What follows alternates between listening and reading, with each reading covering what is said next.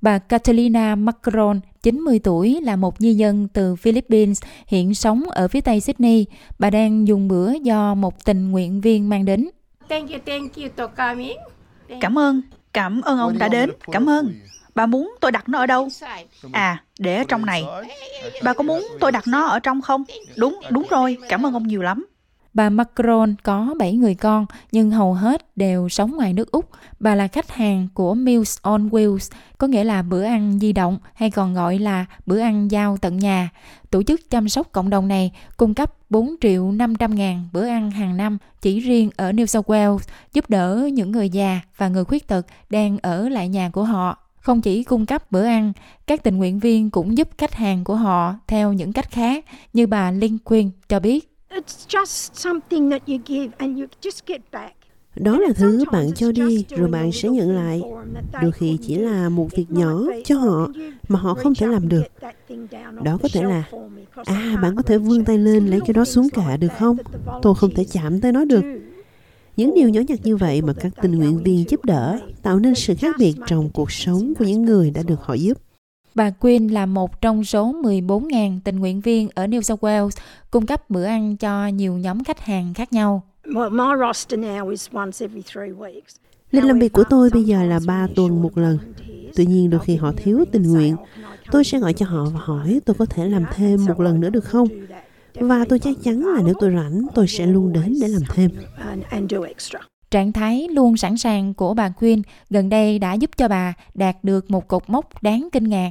Bà hiện là tình nguyện viên của chương trình Meals on Wheels, phục vụ lâu nhất tại Úc với 50 năm làm việc. Set myself a goal and then I got to 47 years. Tôi đặt cho mình một mục tiêu là rồi khi tôi bước sang tuổi 47, tôi sẽ nói là Ồ, tôi chưa lập được nhiều kỷ lục, nên tôi nghĩ mình sẽ lập kỷ lục. Và tôi sẽ cố gắng đạt tới con số 50. Mặc dù đã đạt được mục tiêu nửa thế kỷ của mình và đã bước sang tuổi 81 trong tháng này, bà Quyên cho biết bà không có ý định ngừng làm việc. While I can keep driving myself, I will keep doing it. The appreciation Trong khi tôi có thể tiếp tục tự lái xe, tôi sẽ tiếp tục làm việc đó. they đánh giá cao từ một người rằng bạn là người duy nhất trong cuộc sống hàng ngày của họ. Họ nhìn thấy ai đó giao bữa ăn hàng ngày. Họ nhìn thấy trò chuyện cùng. Điều đó làm cho cuộc sống của họ tươi sáng hơn và cuộc đời của bạn cũng sáng lạng hơn nữa. Dành thời gian để trò chuyện là một phần quan trọng khiến dịch vụ này trở nên có giá trị ở một vùng ngoại ô đa dạng về văn hóa như là Canterbury Bankstown của Sydney, nơi có đến 200 ngôn ngữ được sử dụng. Theo thị trưởng Bilal El Hayek, một người di cư từ Lebanon, ông nói rằng sự cô đơn và biệt lập có thể là vấn đề đối với nhiều gia đình, đặc biệt là những người có đại gia đình sống ở ngoài nước Úc could be the only human contact they have with our volunteers for that week. So this Đây có thể là lần duy nhất trong tuần họ có thể giao tiếp với con người khi họ gặp các tình nguyện viên của chúng tôi. Vì vậy, dịch vụ này không chỉ cung cấp một bữa ăn, dịch vụ này còn có sự tiếp xúc giữa con người với nhau. Nếu bất kỳ ai cần bất kỳ sự hỗ trợ nào trong cộng đồng, dù bạn là người già, bạn có hoàn cảnh khó khăn hay bị khuyết tật, vui lòng liên lạc với một trong các thành viên của nhóm chúng tôi và họ sẽ rất vui lòng được giúp đỡ và hỗ trợ bạn. Trên thực tế, Ủy viên Hội đồng El Hayek thường xuyên tự đi giao bữa ăn tận nhà cho khách hàng. Ông nói rằng điều đó giúp kết nối với những cử tri đa văn hóa của ông. I do this every week. This is the thing that keeps me grounded. Tôi làm điều này mỗi tuần. Đây là điều giúp tôi biết tình hình thực tế, nhìn thấy những khó khăn của mọi người, nhìn thấy những gì mọi người đang trải qua. Vì vậy, tôi làm điều này bởi vì tôi thích. Tôi thích cống hiến cho cộng đồng. Nhiều người trong hoàn cảnh khó khăn nhất của Úc khó có thể mua được thực phẩm tươi sống. Ủy viên Hội đồng El Hayek cho biết, việc giao các bữa ăn lành mạnh đến tận nhà cho họ là điều quan trọng hơn bao giờ hết. It's tough. Uh, people are going through a tough period of time in their life. Việc đó rất khó. Nhiều người đang trải qua một giai đoạn khó khăn trong cuộc sống của họ.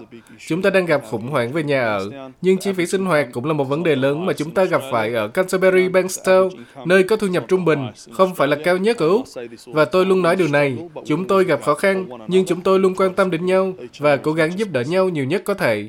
Mặc dù số lượng tình nguyện viên đã giảm trong những năm gần đây và ông El Hayek nói rằng cần có nhiều bàn tay giúp đỡ hơn.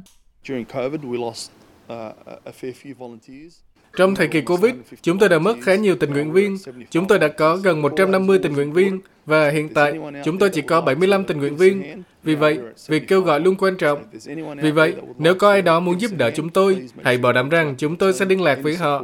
Bất kỳ sự hỗ trợ nào đều được đánh giá cao. Đó là một lý do khiến bà Quyên muốn tiếp tục giúp đỡ các cư dân từ hơn 120 nguồn gốc khác nhau.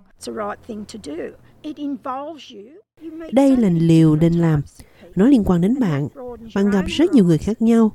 Điều đó mở rộng tầm nhìn của bạn. Bởi vì tôi nghĩ tất cả chúng ta đều có thể hạn hẹp trong niềm tin của mình. Tôi may mắn vì có một cô con gái luôn chăm sóc tôi. Con tôi không bao giờ rời khỏi nhà và chăm sóc tôi rất chu đáo. Bởi vì vậy tôi được chăm sóc rất tốt, nên tôi muốn giúp những người không có được điều đó. Bởi vì tôi biết mình thật là may mắn.